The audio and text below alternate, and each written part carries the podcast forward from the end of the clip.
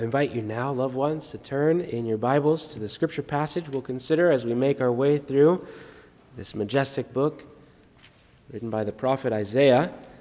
We find ourselves this morning in chapter 3, and we'll read chapter 3 and 4 this morning as they form one unit together. And chapter 4 is quite short and quite brief in comparison.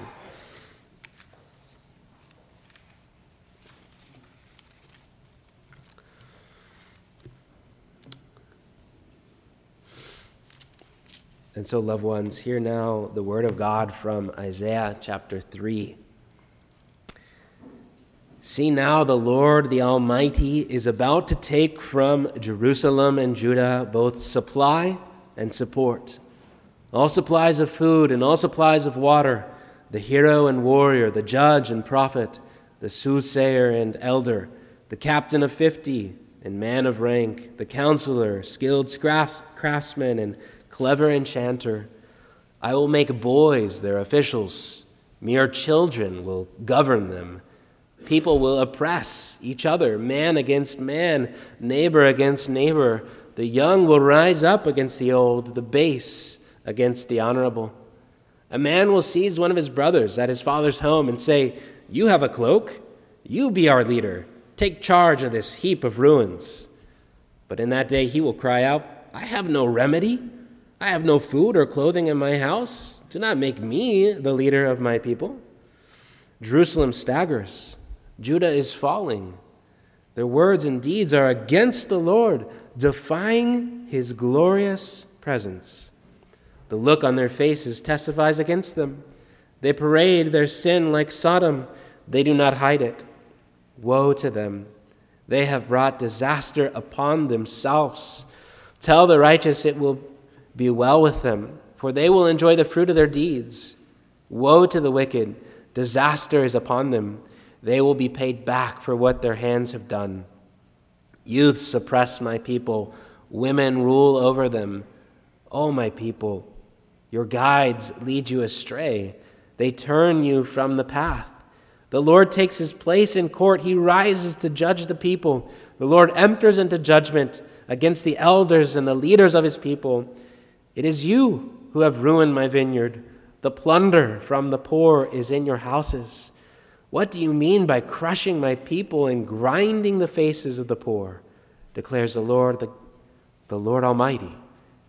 The Lord says, The women of Zion are haughty, walking along with their outstretched necks, flirting with their eyes, tripping along with mincing steps, with ornaments jingling on their ankles. Therefore, the Lord will bring sores on the heads of the women of Zion. The Lord will make their scalps bald. In that day, the Lord will snatch away their finery, the bangles and headbands and crescent necklaces, the earrings and bracelets and veils, the headdresses and the ankle chains and sashes, the perfume bottles and charms, the signet rings and nose rings, the fine robes, the capes and the cloaks the purses and mirrors and the linen garments and the tiaras and shawls. Instead of fragrance, there will be a stench. Instead of a sash, a rope. Instead of well dressed hair, baldness. Instead of fine clothing, sackcloth. Instead of beauty, branding. Your men will fall by the sword, your warriors in battle. The gates of Zion will lament and mourn. Destitute, she will sit on the ground. And now, chapter 4, verse 1. In that day, seven women will take hold of one man and say, We will eat our own food and provide our own clothes, only let us be called by your name. Take away our disgrace. In that day, the branch of the Lord will be beautiful and glorious, and the fruit of the land will be the pride and glory of the survivor, survivors in Israel. Those who are left in Zion, who remain in Jerusalem, will be called holy all who are recorded among the living in Jerusalem. The Lord will wash away the filth of the women of Zion. He will cleanse the bloodstains from Jerusalem by a spirit of judgment and a spirit of fire. Then the Lord will create over all the Mount Zion and over all the assembly, those assembled there, a cloud of smoke by day and a glow of flaming fire by night. Over all the glory will be a canopy. It will be a shelter and a shade from the heat of the day and a refuge and a hiding place from the storm and rain. So far, the reading of God's word, may He add His blessing to it as we consider it this morning. This is the word of the Lord. Well, loved ones, in the year 1939, the British government, in preparation for World War II, which they saw coming, they produced a poster It was intended to raise the morale of the British public. Uh, the bright red poster had a very simple design. At the very top was the royal crown, and below it read, Keep calm and carry on. Keep calm and carry on. Many of us have probably seen this poster or heard those words because it was picked up again not too long ago, back in the year 2000, and became a popular response to hardship. Keep calm and carry on. Well, it's a call to stay, stay calm, to stay the course under adversity, under difficult situations, right? It's a call for grit and courage.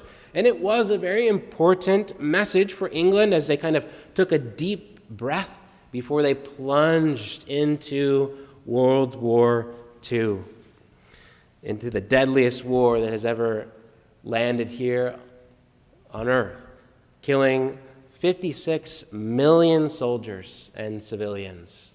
Just think of that. So much death, so much war. Now, fast forward 83 years to our present moment. Is that the message that the church today needs to hear. Is that what we need to hear? Keep calm and carry on. Is that the message that Christians need to hear in these troubling times? Now, I do think that we need more grit and fortitude, more courage to go forward. Absolutely, that's part of the truth. At the same time, that encouraging message assumes something that is critical. The phrase carry on assumes that we are in the right way and that we simply must carry on in the same way, keep going in the same direction. But is that assumption true? Are Christians today in the right way? Is the church simply a victim of gross injustice and evil in the world today? Well, Isaiah's message to Israel here, God's chosen people, God's church in the Old Testament, well, it is revealing to us that this is typically the case, that we, as God's people, are not usually in the right way. We can't just keep calm and carry on because God's people are prone to wander astray from the way of the Lord. So the Queen of England and her message to her people was keep calm and carry on, but it seems that the King of Israel, through his prophet Isaiah, is saying here quite the opposite. He's saying fall apart and repent. Repent. God sent this message to the public of Israel in preparation for the invasion of the Assyrians, who were soon to come who were soon to come and pillage and plunder their cities and their towns, leaving Israel destitute.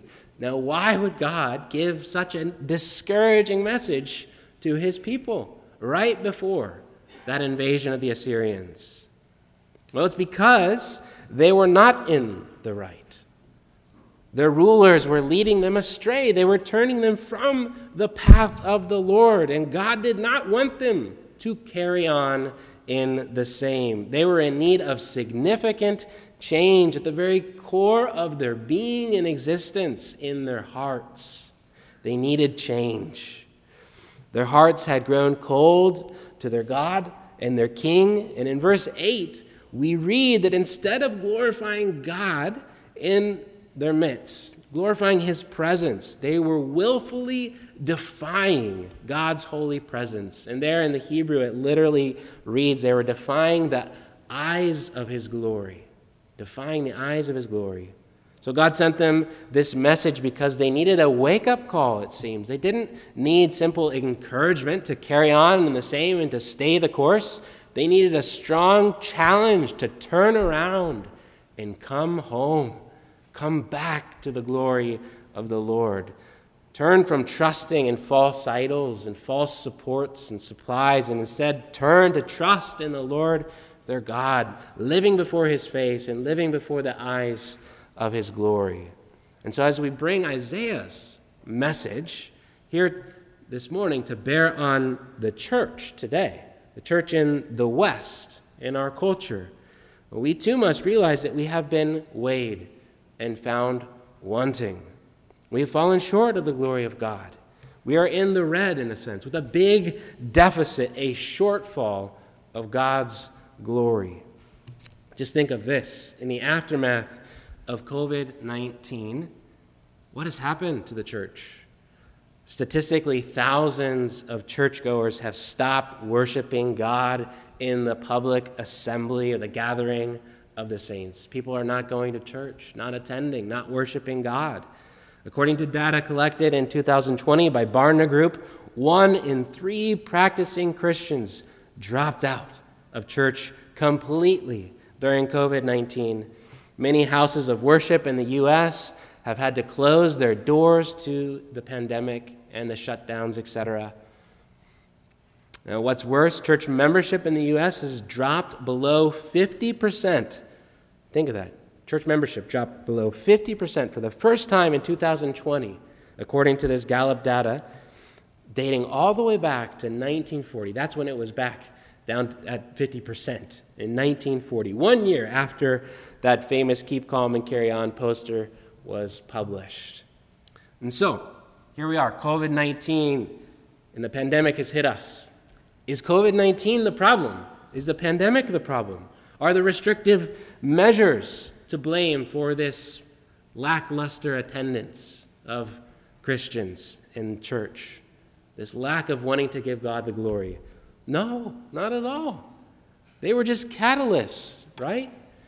This whole pandemic was just a nice big excuse for thousands of people to stop worshiping God according to His Word.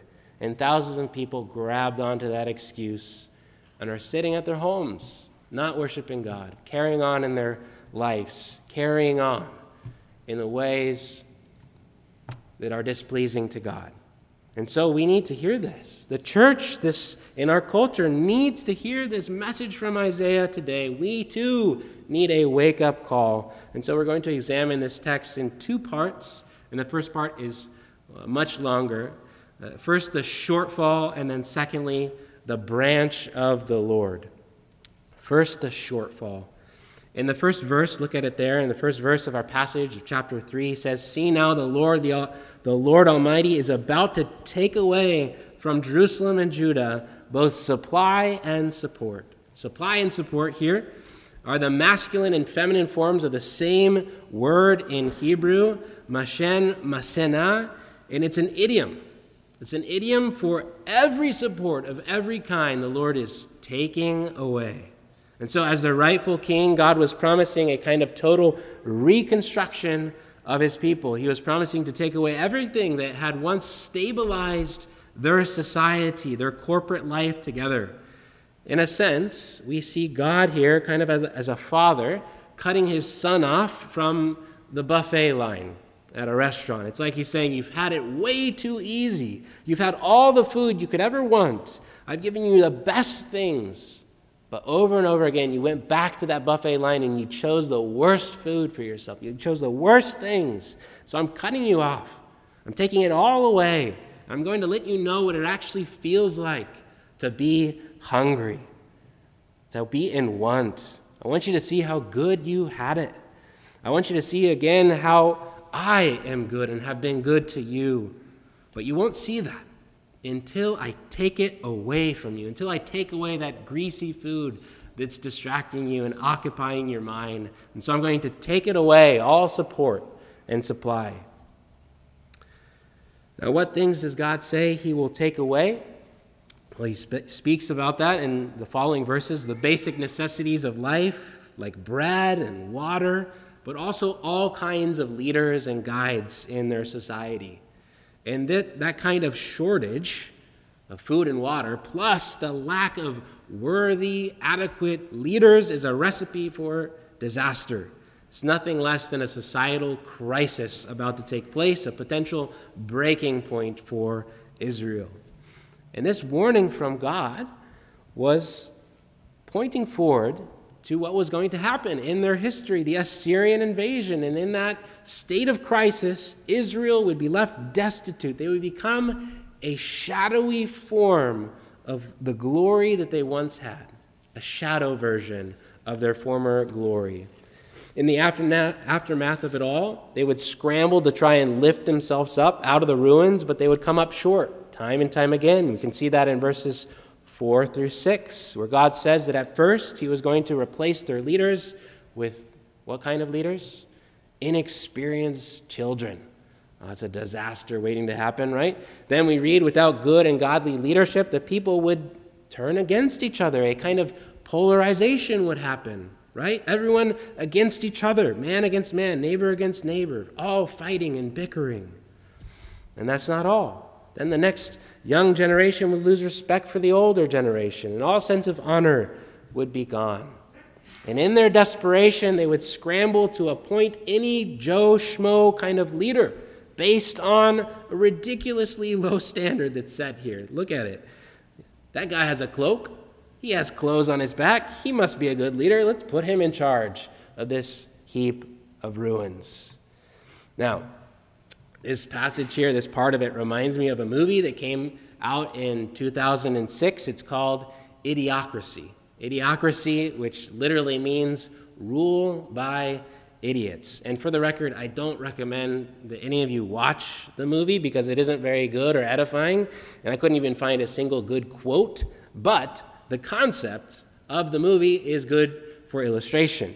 The movie, it's a satire of American culture, and it tells the story of this guy named Joe Bowers, who's a librarian uh, for the US government, and he takes part of this government hibernation experiment. So he's going to be put into deep sleep, and then they're going to wake him up. But the experiment goes wrong, and Joe wakes up 500 years later.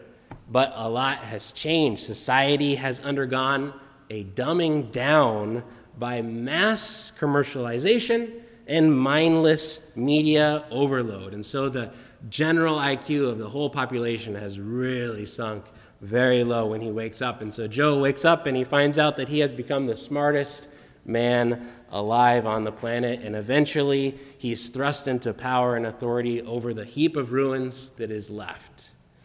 So, in a sense, that is what has happened to Israel, or what was going to happen, God is saying, and is what is happening as well to us. What do I mean? I do not mean an intellectual dumbing down, although maybe that's happening too, because we are overly saturated with media and entertainment. We are amusing ourselves to death, and we take it in so mindlessly. So that might be happening, but that's not what I mean. What I mean is this is that what is happening in our culture is far worse than a dumbing down of the intellect. We have undergone a dimming down of glory by casting off the Lord our God. Dimming down of glory. This didn't happen overnight. The dimming down of glory has happened slowly but surely, little by little. We have compartmentalized the Creator God into the small confines of our private individual spirituality. We've tried to personalize the eternal one of glory to fit into our own personal aspirations. And we've gotten used to a version of God that supports our own personal agendas and rarely challenges us on any point. We like to think that God is telling us day after day, keep calm, carry on. We like to think that God is saying, Keep pursuing your own happiness. Go, prosper, live life to the fullness. I'm here to support you if you need me. Newsflash that is not the voice of the one true God. Friends, the voice that you're hearing that says, keep calm and carry on in your own ways, is the God that we have created in our own image, not the one true God. Now, what is the result of this dimming down of glory in our culture? Well, by casting off the glorious one, we have cast off the true glory that we ourselves were made for. You can't expect, for example, to plant a citrus tree in the shade that never gets any sun. You can't expect that tree to produce any good fruit. Away from the sun's warmth and its light, it will not produce any fruit. And so, too, we cannot expect to grow the fruit of glory, true glory, apart from the warmth, the warm light of God's glory. And so, by casting off the Lord our God, by defying his glorious presence, we have degenerated into shadow forms of the glory that God made us to be. And this diagnosis of humanity is exactly what the Apostle Paul speaks about in Romans 3, where he says that all have sinned and fall short of the glory of God. Romans 3, verse 23. By saying we have fallen short of the glory of God, he's saying we have not measured up, we have not reached or arrived at the glory that we were made for. It's kind of like those nailed it videos or memes. Have you ever seen those? Nailed it, right? You know I'm talking about when people try to make a copy of a professionally decorated cake that looks beautiful. It's just amazingly decorated. But then the person, an average person, does it themselves, and it turns out looking like, well, something not so beautiful. It's just a mush of, you know, hodgepodgeness. It's not, not beautiful. And so we sarcastically say, nailed it, right? Oh, that person nailed it when they really did not reach the glory of what they were trying to replicate, the glory of the original. Well, guess what? That's us. That's humanity. It's not funny, though. It's not funny because we are not just a silly little cake that we have messed up. Our falling short of reflecting God's glory is deadly, is dangerous, and it is distressing. Instead of being kingly agents of peace, upholding all that is good, beautiful, and true in God's creation, we have degenerated into arrogant agents of destruction. And Isaiah shows us here in vivid detail how both men and women degenerate into shadow forms of themselves instead of shining in the glory of the Lord their God. He shows us how men here in this passage are tempted to use their physical strength and their social power for their own self interests. He shows us how each man turns against one another. Remember, he said that? And that leads to oppression, right? Instead of ruling over our own fields, what God has put before us, instead of ruling like kings, bringing order and peace and stability to what God has put in front of us, we become either tyrants or weaklings, oppressive authoritarians or inexperienced know it alls. And this comes out again in verses 6 through 7. Look at the text. When all the individual members of society or of a group end up shifting blame, passing the buck and responsibility to other people. And nobody's willing to take it up for themselves. Well, that group is dysfunctional and desperate. Everyone pointing the finger, blaming each other for the ruins, but then at the end of the day, throwing up their own hands and saying, I have no remedy. Don't put me in charge of this heap of ruins. I don't want to take part of this. In Isaiah's day, things were falling apart in Israel, and no one was man enough to say, the buck stops here. I will take the responsibility. No one was found. Yet in verse 15, we find that soon others would fill that vacuum of power, right? By grabbing authority. Look at verse 15, and they would use that authority and power to crush people, grinding the faces of the poor. You see, this is what tends to happen with men Men, when they lose sight of the glory of God for which they were created, they degenerate either into weak cowards or into oppressive tyrants, those two shadow forms, instead of being kings. Now, how about women? How do women tend to degenerate from the glory of God? Well, Isaiah, Isaiah shows us with vivid imagery in verse 16, saying the women of Zion, they're haughty, walking along with outstretched necks, flirting with their eyes, strutting along, swaying their hips, with ornaments jingling on their ankles. And so here, we learn that women are tempted typically to use their physical beauty and their social charm for their own self interest, to gain power, influence, and prosperity. And according to the Bible, when people dress scantily, whether it's a man or a woman, showing all, lots of skin and flaunting about their physical beauty, it is in a way sacrilegious. Because your body is made in the glorious image of God. It is a glorious beauty that God has given you that you must protect and preserve. And flaunting about in public or on social media is taking something that is sacred, the beauty of your body, and making it profane. Such beauty is meant to be preserved, protected, and praised by your future spouse. And so we see, we see how both men and women here degenerate in different ways, in different tendencies. And this happens to us as well as we've dimmed down the glory of God in our own existence by cutting off the Lord from our lives. This is the shortfall that we should be concerned about.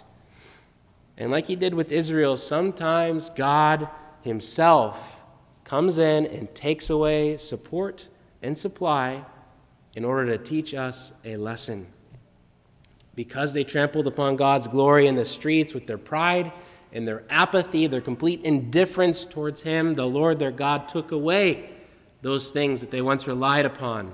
And this is not vindictive on God's part, this was disciplinary in His love he wanted them to know what it would be like to be left apart from Him so that they would come back to Him in the end. He's saying, in a sense, you can't have your cake and eat it too. If you want your blessings, you need to be with the blessed giver. If you want peace and security, you need the Lord of hosts on your side. If you want joy, you need to be in fellowship with the one who has pleasures at his right hand forevermore. God was warning Israel saying to them, If you continue to cut me out of your lives, sooner or later you will be cut off from all of my blessings. And God's saying the same thing to us today. For those of you who are parents, you know this very well. Sometimes our kids, they get upset, they won't listen to us, and they sometimes sadly say to our face, I don't like you, or I don't love you. Now, what does mom usually say in response to that with fire in her eyes, right? I carried you for nine months. I gave birth to you. I fed you. I changed your dirty diapers. I've done everything for you. If it weren't for me, you'd have nothing. And you'd be an orphan out on the streets. Now, as parents, we understand how dependent our children are upon us, our kids, however, are clueless to how good they have it, and they feel entitled to everyday blessings that come from our hands clothes, shelter, food, water, not to mention all the entertainment that we give to our kids. And so we get that. We see that clearly, and it irks us that our kids could be so rude and ungrateful for all that we have given them. It kills us that our kids are spoiled brats sometimes, filled with entitlement issues. Well, don't you see? God is our Father. And we are the spoiled brats. We are the ones who are often so rude and ungrateful to God for what He has provided for us. We are the ones who feel entitled to more, but in reality, we deserve less. We deserve far worse. And so, God takes away support and supply. He takes away our worthless crutches that we're so used to leaning upon. Why? so we can fall into filth and misery and die there? No. God takes it away so that we can fall into His loving embrace, so that we can fall into something that is better, that we can fall into the support and supply that God wants to give us. And that leads us to our last point the branch of the Lord in chapter 4, verses 2 to 6, we see how the Lord responds to the shortfall of his people. He took away all those false supports and supplies because he promised to give them something better. He didn't promise to just return what he had previously taken away. That wouldn't have helped their situation at all. God promised to give them something better, to actually create something new for his people a beautiful and glorious branch sprouting forth new life. Ray Ortlund says of this branch the branch of the Lord is a metaphor for the Messiah, the branch of Jesse, right? The son of David, just as a sprout, a twig growing up from the Davidic line. You see, God, He did not wait for His people to do something about the problem to fix themselves. He promised to step up and fix what was broken. He said, in effect, The buck stops here with me. God is the archetypal king, the great king, the greatest leader of all. And when he saw his broken humanity and his broken world, he didn't say, Go fix yourselves. No, God said, I will fix their mess. God took the initiative and grace to rescue us and to renew us. We who are the heap of ruins, he claimed for himself, I will build them up again through my Messiah, is what he's declaring. In the New Testament, we find the author of Hebrews in chapter 10, he tells us about the Son of God and his willingness to take that responsibility of redeeming us and ruling us. He says, When Christ came into the world, he said, Sacrifice and offerings you did not desire, but a body you prepared for me. Then I said, Here I am. It is written about me in the scroll, I have come to do your will, my God. And the author of Hebrews goes on to say, and by that will, we have been made holy through the sacrifice of the body of Jesus Christ once for all. By his will, his willingness to take it upon himself to fix us, to mend us. This is good news because Jesus took up that responsibility of our ruined state. We have now been forgiven and made holy through him, we who have trusted in the Lord and the support and supply He has given us through Christ, our Savior. We have been washed clean. Why? Because Jesus said, I'll take the buck for them, and let the blame fall on me. I will lead this ruined people. Not only that, not only has Jesus redeemed us in the past through his life, death, and resurrection, but now also by his Holy Spirit, loved ones, he is remaking us. He's remaking us. He's given us His Spirit in order to work that same mentality of willingness, of courage to take responsibility and do something. He's working that into our hearts. The mentality of humility that says, I care more about the group's well being, I care more about the church's well being than I do about my own personal preferences, my own reputation. I'm willing to sacrifice my own time, my own energy to help build up my brothers and sisters in Christ. I'm willing not to cast the blame on others, always pointing the finger and saying, Who's going to do something about this? I am willing to do my part, so help me God. Ray Ortlund, he says, True revival awakens a new sense of our responsibility to one another, which is contrary to our selfishness. Such sense of responsibility is a revealing indicator of the presence of the Holy Spirit. And so, loved ones, at the close here, God is calling us to recover, recover our degenerated nobility, to step out of the shadows and back into the light of His glory. Let's step back in to His presence in that sense. Let us stir one another up in holy agreement to serve one another in love. Let's take up the responsibility, each of us, for the well being of our church, the well being of one another, and let us ask God to strengthen our hearts, to move our hands and feet in accordance with that will of the Spirit. Amen. Let us pray. Father God, we thank you for this challenging and yet comfort, comforting text which comes from the, the passage that we just read from Isaiah chapter 3 and 4. We acknowledge that we have tried to compartmentalize you and put you in a tiny box, and we have not lived under the full light of your glory in each moment of our days.